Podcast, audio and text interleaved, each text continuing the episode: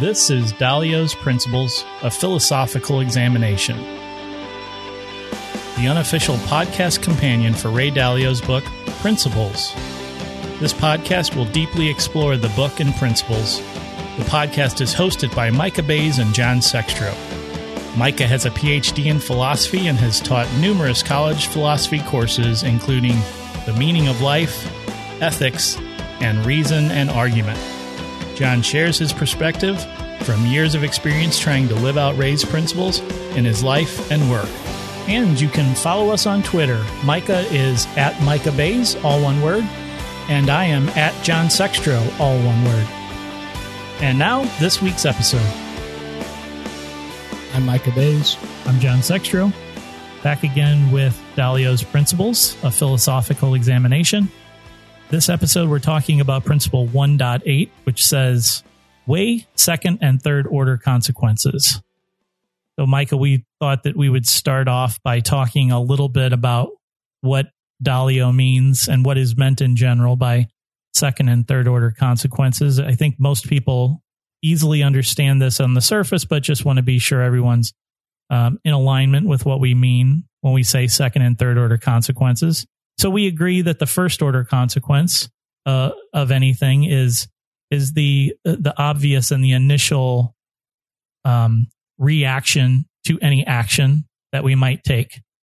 So uh, if we say, like in the in the example in the book, start working out, there's there's the pain of making time to work out.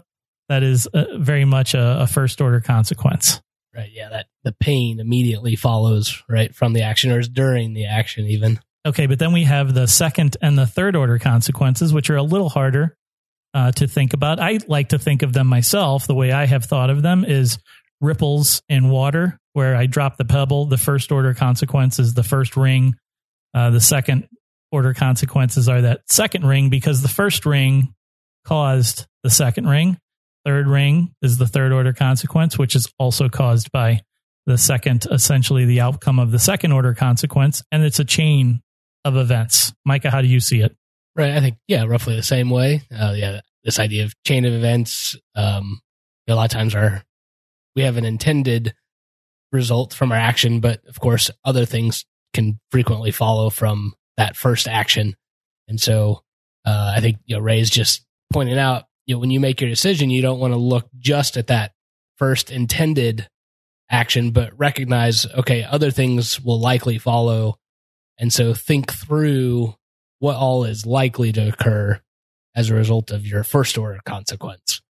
Micah, there's a key quote from uh, Dalio's book here that says first order consequences often have opposite desirabilities from second order consequences, which, if you just sort of break that down into layman's terms, means that the second order consequence you're going to get is more desirable than that first first order consequence in in this case. So if you are going to start working out, that's painful and maybe you don't want to do that, but when you consider the second order consequence of becoming more fit, that's the desirable outcome and those so these things are sort of juxtaposed against each other.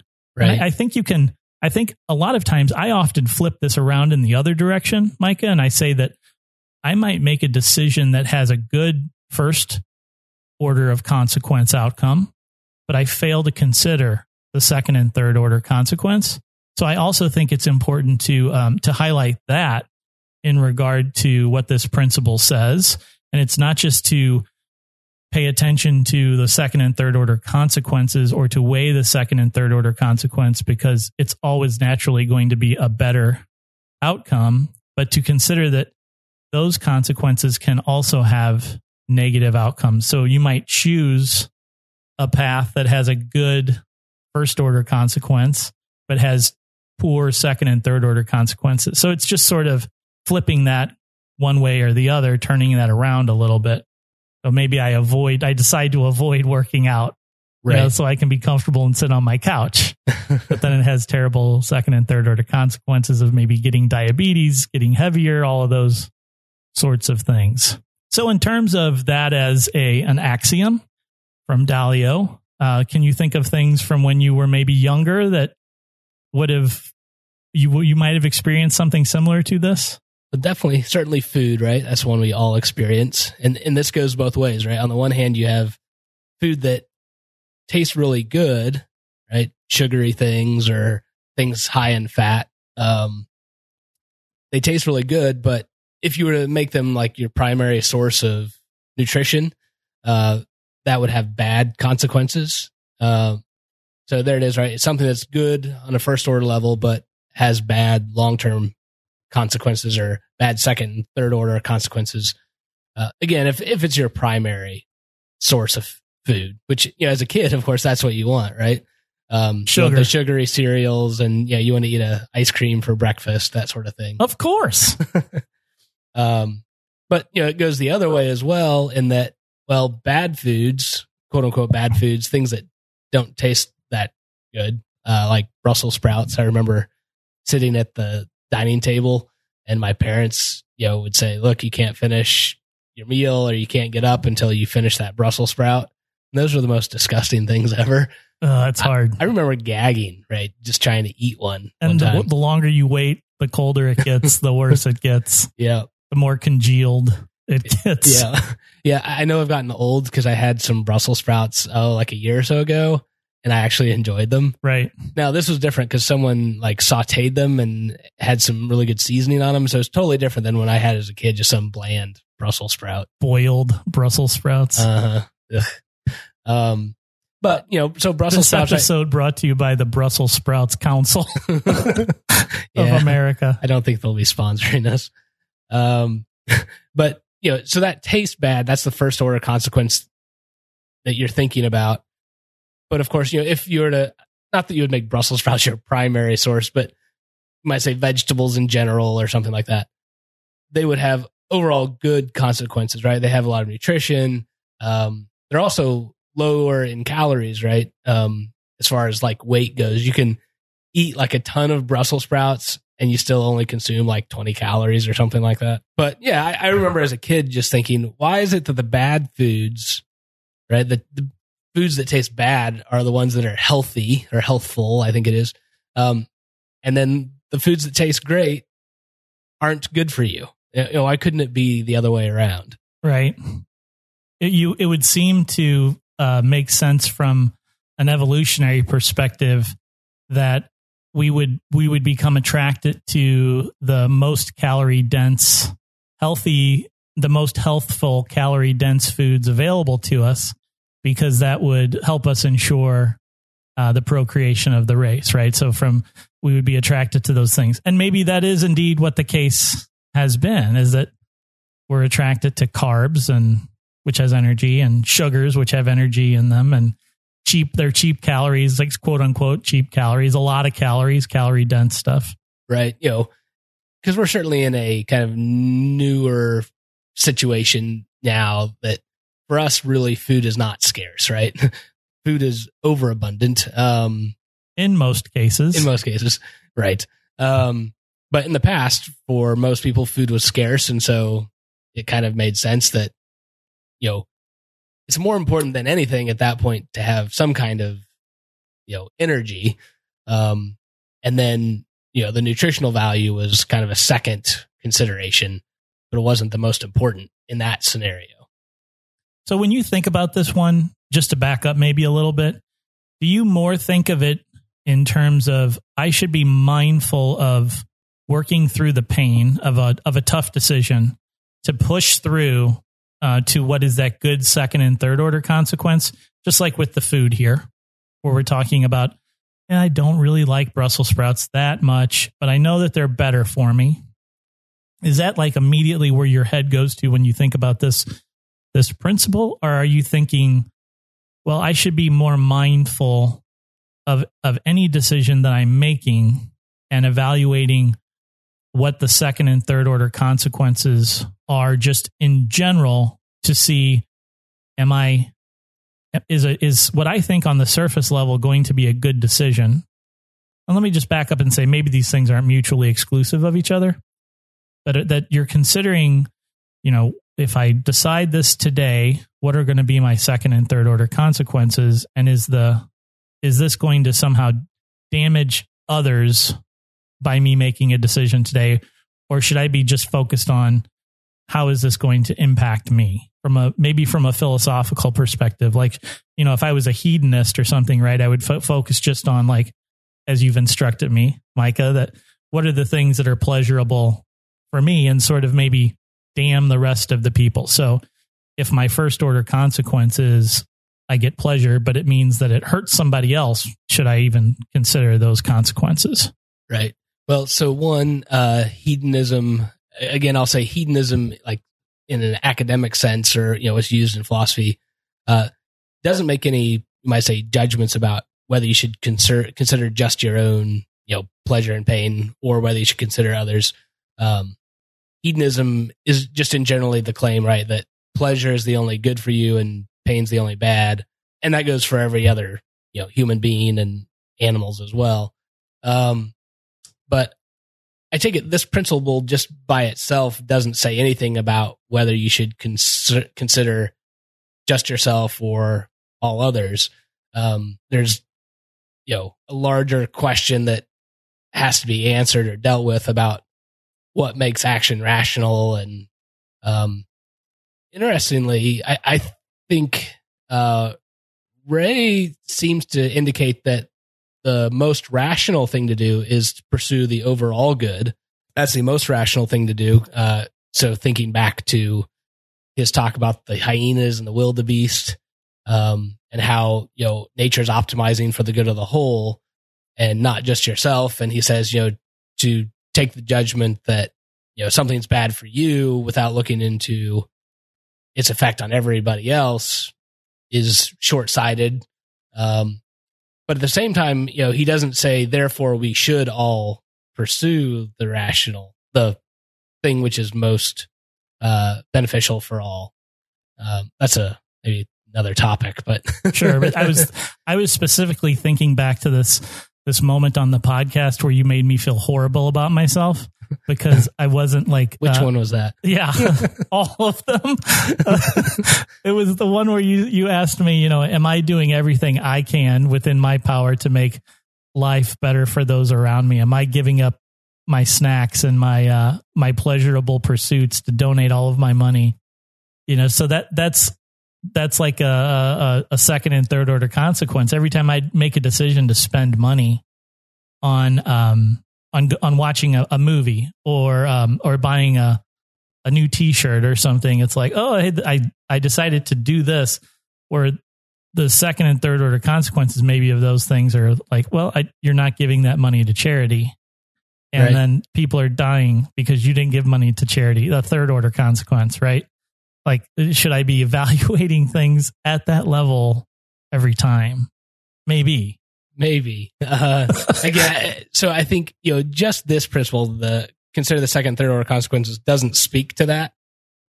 Um, I think it's going to be okay, whatever in the background, you know, whatever your overarching, whatever I'm going to say the correct overarching principle of about what's rational per, to pursue or what's moral to pursue, uh, all big, hairy questions. Um, you know, whatever it turns out is the rational thing to do, then presumably this principle then gets just applied to whatever that answer is. And it's saying, hey, don't just pursue or don't just think about the first order, but take into account second and third. Um, right. And so as we've talked through this, and I I did a poor job of really asking you my initial question, but did. it it helped. Kidding. Great. You made me feel bad. Uh, Ten podcasts in a row. Okay, perfect. We'll keep the streak going. So the, what I was really saying was, and I think I understand better now. And I don't know how many times I've read this principle, but now I'm feeling like I'm having this sort of revelation about it. In that, what Ray is really pointing us to is it's easy easy for us to see super easy for us to see what the first order consequence of our decisions are and by and large people move around all the time making making lots of decisions every day and that those decisions that that are the difficult ones or the ones that are going to maybe have an an initial response that is painful or hard challenging, etc., that it's in those cases where we shouldn't just stop at thinking about that first first order consequence as he as he so aptly calls out with with exercising and say, "Man, that just sucks. I have to take my time. I'm going to be sore. It's hard. I get sweaty. I get stinky. You know, all of the things that I guess you maybe grow to love when you work out, but when you, when you get back into it each time, it's like, this is horrible. and that you have to really pause and think, okay, all of those things are true, but I've got to examine more deeply what are the reasons why I might do this at a second and third order level. You know, so there's all, all, all sorts of health benefits. And then those health benefits amplified at the third order level in terms of does it help, you know, if I have diabetes, not only do I get fit, but it helps me uh, with my diabetes. And so that live longer, whatever it is, be happier, you know, feel better. Um, so that it's really less about thinking, trying to think through and rationalize how is every decision that I make having second and third order consequences on others, right? That was the thing that I was sort of getting at was like, because I feel like I would get stuck in this in this analysis paralysis of every decision that I made. And I mentioned that metaphor of the butterfly flaps its wings in Central America and 50 orders of consequence later, there's a tsunami in Japan. It's like, how could I go around making any decisions thinking that, oh my God, there's like 10 orders of consequence of things that this affects people? But it's, it's not, it's not really what that was about. It was about asking me to slow down in my decision making and weigh in. If it's hard, okay, accept that it's hard, but think about the benefits at a second and third order level that are going to be positive for you. Right. Yeah. I think, yeah, he's pointing out the immediate, you know, you mentioned that, that, you know, something that doesn't just happen immediately. It's easy to kind of just be unaware of. Um, so I was listening to a podcast actually earlier this week, um, with, uh, so I think it was Freakonomics, and they it was an interview with Atul Gawande. Uh, he's a surgeon, and he wrote a book called The Checklist. And the point was, uh, in hospitals, people should write down. Um, Is it checklist or checklist manifesto? Well, oh, so the book, yeah, is checklist manifesto. I believe. Yeah. Yep, you're right. Thanks for making me feel bad, John. Deal. Uh, yeah, there you go. Take that.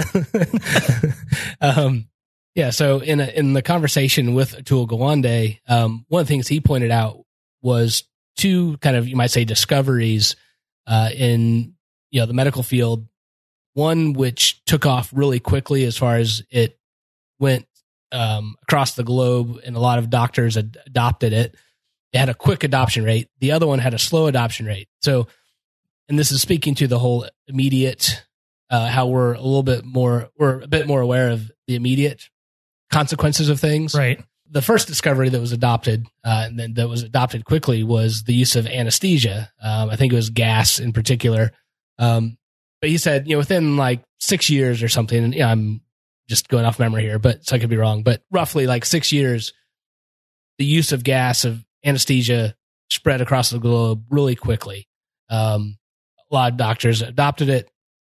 On the other hand, uh, the use of just basic sanitation, it has a lot. It has much more. Uh, it has it's it, it's more impactful. Yes, simply than the than the anesthesia is. Thank you, John. I, am not good with um, uh, what is it? Words. Words are words. hard. Yeah. Um, good thing you're a podcaster, right? Um, so the uh, yeah the impact of basic sanitation is much more impactful, and yet it took on it was adopted much more slowly. And the reasoning seems to be that, well, for doctors, right, there's no immediate benefit from the sanitation, right? You, when they wash their hands or the patient washes their hands or the nurse washes their hands or clean instruments or a clean operating room, those sorts of things. Right. There's no immediate effect. Right? It's just not so obvious. Right. Or, and, and definitely not immediate. Right. And so, but then if you track it, right? If you do research on it and you study what happens to people and who had surgery in a clean environment and someone who had surgery in an unclean environment, those who had it in the clean environment do much, much better Um, and he said, you know, so it's actually more important that you have the sanitation, but the gas took off, the anesthesia took off because the doctor saw the immediate effect, right? You don't have to have people holding down the patient while you try and cut them up with, you know, with, when they're not uh, on anesthesia, when they're wide awake, right? And it's going to make the surgery easier, right? Because the their body's not moving around when you're trying to cut things, especially you know parts of the body can be pretty small and it has to be pretty precise. Um, I love how you emphasize all the cutting that goes on. It's great. Seems most relevant, yeah. I guess. Um, so, anyways, I, this is just one of those scenarios, I think, right, where naturally human beings, we it's very easy to focus on the immediate, the first order consequence, and not take into account the second and third order. Right. It, that has an additional uh, difficulty to it in that the effects, the observable effects, are different, and and it's harder to observe the effect of of good sanitation and it's easier to observe the effects of anesthesia. Right. Uh, it, it, I guess it's harder to also correlate and maybe triangulate those effects from sanitation later on. You had to you had to really put some effort into it. Right. Like like you said with the the anesthesia, the guy's not flopping around, the patient's not flopping around. They can make more precise movements with the person and it's just has overall better out obviously better outcome. Right. Yeah. You don't see the causal mechanisms at play with sanitation, right? You don't yeah. see the germs that are going away. No. Um, not easily. No. So that might be part of of this, even though it's not that in and of itself is not obvious And what Dalio says, is that there are some some things that are more difficult to observe that we might need to slow down and consider in our in our evaluations as well. Right. We operate the podcast on the value for value model. We are entirely listener supported. If you enjoy the podcast and find value in the information and entertainment you receive, you can donate to the podcast on Patreon. Go to patreon.com slash Dalio's Principles and click support this podcast. There are even more ways to support the show. You can dazzle all of your friends with information learned on the show and share the show with them on social media. Also, you can review us on iTunes. It'd be awesome if you blog about it or even talked about our podcast on your very own podcast. And you can always direct your friends to our subreddit at reddit.com forward slash r forward slash Dalio's principles. And now back to the show. So, Mike, I think we can probably all start to relate this back to our lives, personal and and work lives. Did you have any experiences in your work life that you might be able to, you know, I always talk about like how I relate this to my work life. You talk about the philosophy, but maybe you have a work experience to relate. Yeah. You know, I, this is something I think probably all of us have experienced, but you know, I, have had, there's been scenarios where there's been some substantial disagreement about, you know, the kind of goal of our team and in particular, you know, um, what the software product should be like, you know, when we're finished. And, um, you know, it's been scenarios where maybe, uh, two people had significant disagreements and at one point, maybe one person stopped kind of really pushing for their, um, their position and they just kind of were capitulating or just giving in to the other person. And, you know, we ended up having a meeting where it was asked, you know, how the team is functioning and how things are going well. And I was tempted to just not say anything, but I knew that, you know, it wasn't a perfectly healthy team situation. And so the first order consequence, of course, that I'm thinking about, if I were to mention it, is you might say the pain or the difficult conversation that's likely to result. And so, you know, that made me hesitant to want to bring it up at all. Um, but at the same time, right, if I think long term, second, third order consequences, you know, well, what if I don't bring this up? Then this issue doesn't get resolved. And if the other person is constantly just giving in to the others, we're not getting, as you know, Ray might say, the best ideas heard. Um, and in an in an idea meritocratic way, exactly. Um, because then, right, you're largely just getting one person's opinion that's influencing how the software is being built. Um, and so the long term consequence seems to be bad, right? And so it seems like it's important to go ahead and deal with that immediate pain uh, of a possibly difficult conversation, and then hopefully having better long term consequences. But I, I, think our tendency is to focus on that initial pain and say, "Oh, I'll just avoid it because you know that could be painful." It seems like, in addition to your experience in that circumstance, that there's someone on the other end of that who stopped stopped putting their idea forward and continuing the discussion because they made a decision to stop experiencing the pain of bringing it up even though maybe they knew that what they were saying was was the better thing the the more correct thing to do but they felt that pain. And so they gave gave up as a first order consequence of feeling that pain rather than pushing through the pain to the second order cons- consequence of a better outcome right yep So there's two different angles in that particular example. It's interesting. Yeah. And and so uh, did you push through the pain? Did you go for did you did you stop and consider that second order consequence and, and beyond? I did. Um, yeah, I went ahead and I raised it in the meeting and we talked about it. Um, do you feel like overall uh, it was the right it was the better thing to do? Did it have a better calculated outcome that you had done it rather than not having done it? Yeah, I think so. Um, I don't know if I, you know, saw any drastic changes, but seemed like it maybe helped some. Good, Micah. There's a, another particular quote from uh, from this relatively short principle in the book, but it says it's almost as though nature sorts us by throwing us trick choices that have both types of consequences and penalizing those who make their decisions based on first order consequences alone and you you had an example of of something that happened in uh, psychology that you wanted to share. Yeah, so there's pretty famous psychology test um, called the marshmallow test, um, where, and I think there's certain maybe variations of it, but uh, roughly the idea is uh, kids would be in a room and the um, person running the test would come in and they would tell the kid, "Okay, I have to leave. I'll be gone for a few minutes." and then I'll come back. Um, and here's a marshmallow. Uh, if you eat it while I'm gone, that's perfectly fine. You can eat it, you know.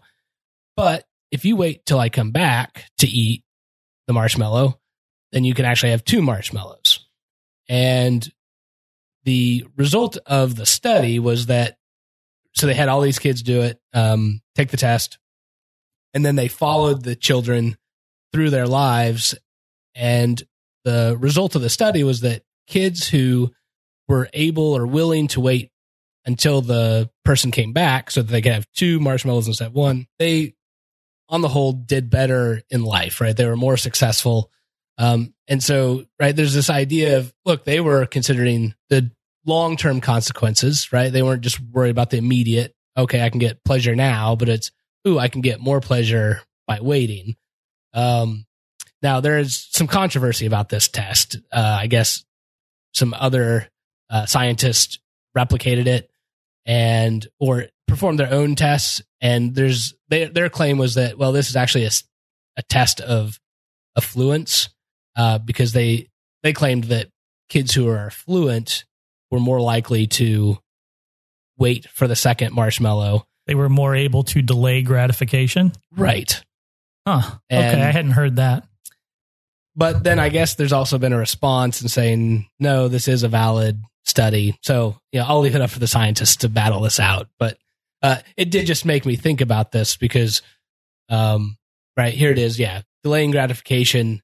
Um, the kids who think about the second and third order consequences, if this test is right, do better in life than the kids who are focused only on the first order consequence. Gotcha. Okay. So the question is, which one? Which one would you be? Would you are you do you were you capable of delaying gratification as a child, or would you have not been able to? I would like to think I would have waited for two. Yeah, but I don't know. Um, I, I sort of hate this test because I feel like I would have eaten the marshmallow, and the test would have said I would have not been successful, and then I would have to come to grips with am I successful and all this sort of thing now. so the, uh, the the mere existence of this test angers me, but uh, or at least maybe my response how I th- how I think I would have done. Right. It, it seems that kids that well, are you know, you can be the anomaly, right? You're the guy, you're the kid who ate the marshmallow right away and yet was still successful oh in thank life. you trying to make me feel good now. Uh-huh. Yeah. Um, I feel like this was, is is a lot about delaying gratification, but it was also testing. You know, would could how could children sort of distract themselves uh, so that they wouldn't think so much Mm-hmm. about eat the marshmallow, eat the marshmallow. You know, so there was some of that going on. It is a very interesting uh, study from a psychological perspective. But what about like philosophical considerations? This is a this is a rather small principle, just in terms of the scope of the the book. Um, but it, it has maybe broader ranging philosophical implications. There's may, maybe some different viewpoints. You maybe talk about some naturalist. I, I mentioned the uh, uh, hedonist, but a little bit. So, what's the naturalist view? Yeah, so the naturalist view is, you know, would be, you know, there's, you know, no God, there's no supernatural things in the world, um, you know, no supernatural beings. Um, but you know, it's about this question, right? Of yeah, why couldn't the world be the other way around? As far as why is it that uh, first order consequences, as Ray puts it, tend to have opposite desirability, um, so that you know, if something is pleasurable on a first order, it tends to have bad outcomes second, third, you know, order, and then things which are bad on the first order consequence as a first order consequence, like you know, something doesn't taste good or something, tends to have good effects at the second, and third order, as second, and third order consequences. So yeah, there's this question of well, why couldn't it be the other way around? Why couldn't it just be good first order consequences also have good second and third order consequences? Like why not? That would be awesome. It would be awesome. and I guess not everything, not everything is always that way, but there's a lot of that are that way. True, right. So yeah, we can speak a little more carefully and say, why is it there's at least as much of this opposite desirability going on in the world? Um, so you know, yeah, the net, so we might think about this from two viewpoints, right? So if you're a naturalist or if you're not a naturalist, but you just want to kind of take on the naturalist viewpoint for a second, you could think about well, why you know why is it that nature is like this? Um, so obviously, right, there is a surface level explanation that you know we've already talked about as far as from an evolutionary perspective. You know, at least with foods that taste good, right? They're higher density. That made sense when food was scarce. Blah blah blah. But then you know you might say, as Ray might, from a higher level, right? When we think about this, Ray kind of talks about nature as though like nature almost decides things to be one way over the other. And so then it's like, well, why didn't nature make things a different way? right? Um, if, if nature is quote unquote so concerned with the evolution of the world, why didn't it, you know, and having us evolve towards some higher state, why not just put us in that higher state to start off with? Right? Mm, yeah. Why, why start off in a lower state and go to a higher state? And again, I mean, ultimately, I think Ray's just going to say, well, it's not like nature does have a brain, it doesn't have a mind. Um, but, uh, right. So that's something you can think about it from the naturalistic perspective. Uh, but we might also take on what's, uh, you know, a theistic perspective, right? Where you do think that there is a supernatural being or beings. If God is typically God's considered to be omnipotent, right? All powerful. So he presumably could have made the world any way that he wanted to, right? Instead of, you know, food that is scarce, he could have made all kinds of like lollipop fields, right? You know, Oh, lollipop instead of, fields. instead of bro- fields of broccoli, it's fields of lollipops and, uh, you know, rivers of chocolate or whatever. It's kind of like a Willy Wonka thing, you know, yeah. uh, without the scary Gene Hackman or And the scary, um, Oompa Loompas. yeah. Right. um, but you know, presumably he could have made it Gene Wilder, not Gene Gene, Wilder, Hackman. right? Yeah, I got get you. my genes mixed up. yeah. And uh, so, really, this is what's called the problem of evil, right? If, if God is all powerful, um, if He's all knowing, and if He's loving, why would He create a world in which there's evil at all? or some versions of it are, well, why does he create with existence of so much evil? Um, and so uh, the one of the common responses was called this soul making theodicy. Uh, theodicy is an explanation for why God would allow evil. But the idea is that if God is going to create a world in which we get to make our own souls, you might say, in the sense of we get to decide or have an influence on the kind of person we are, or kind of person we become, the world couldn't be absolutely perfect, right? Um, if there was no possibility of evil in the world, then um, you wouldn't have the chance to do, you might say, perform significant actions, right? You couldn't choose to be evil. That's the thing. It's the free choice thing. Right. So there has to be a bad, there has to be a, a bad choice for there to be a good choice. Otherwise, we have no choice at all. Right. Well, Well, everything so is you could, preordained. so you could have choices between various good things, right? You could, it's possible. Oh, I have choice A, which is good. Choice B is good. Choice C is good. Okay. So you could have free will in that sense, Uh huh. um, even if there was no evil. But the argument typically is, well, you wouldn't have, you might say, morally significant free will. You wouldn't have the option to choose between A, which is good, and B, which is bad. Um, so if you're going to have morally significant free will, there at least has to be the ability to choose evil. Um, and right. So again, the idea might be you can choose, are you going to become a loving person or are you going to become a selfish person? Those kinds of things. Um, that's a very difficult topic as far as, you know, there's lots that goes into it. Oh, but, yeah. um, I just remember at one point, it was after I think after I'd graduated college, you know, that thought struck me of, right, because, yeah, I'd studied to be a pastor. And I remember having this thought of, well, wait a minute. God could have created the world almost any way he wanted to. Why is it that it's not as easy as I would like it to be? So, anyways, I'll let uh, our listeners think about that one more. Those, these are good points to ponder. Yes. to to end this episode. And I think that these are things that people, many people, ponder about uh, free will, choice. If there's a God, why did he? Why does he allow for there to be evil in the world? And all of these things sort of play into that. So we'll leave we'll leave everyone with these very deep points to ponder. Feel free to give your answers uh, to us, you know, on Twitter or something. or on Reddit. Yeah, absolutely. Great. Okay, so that's we'll wrap up Principle 1.8 and we'll be back next time with Principle 1.9. Thanks, Micah. Thanks, John. Thanks for listening. Let's keep the conversation going on our subreddit, Dalio's Principles at reddit.com. The subreddit is Dalio's Principles, all one word.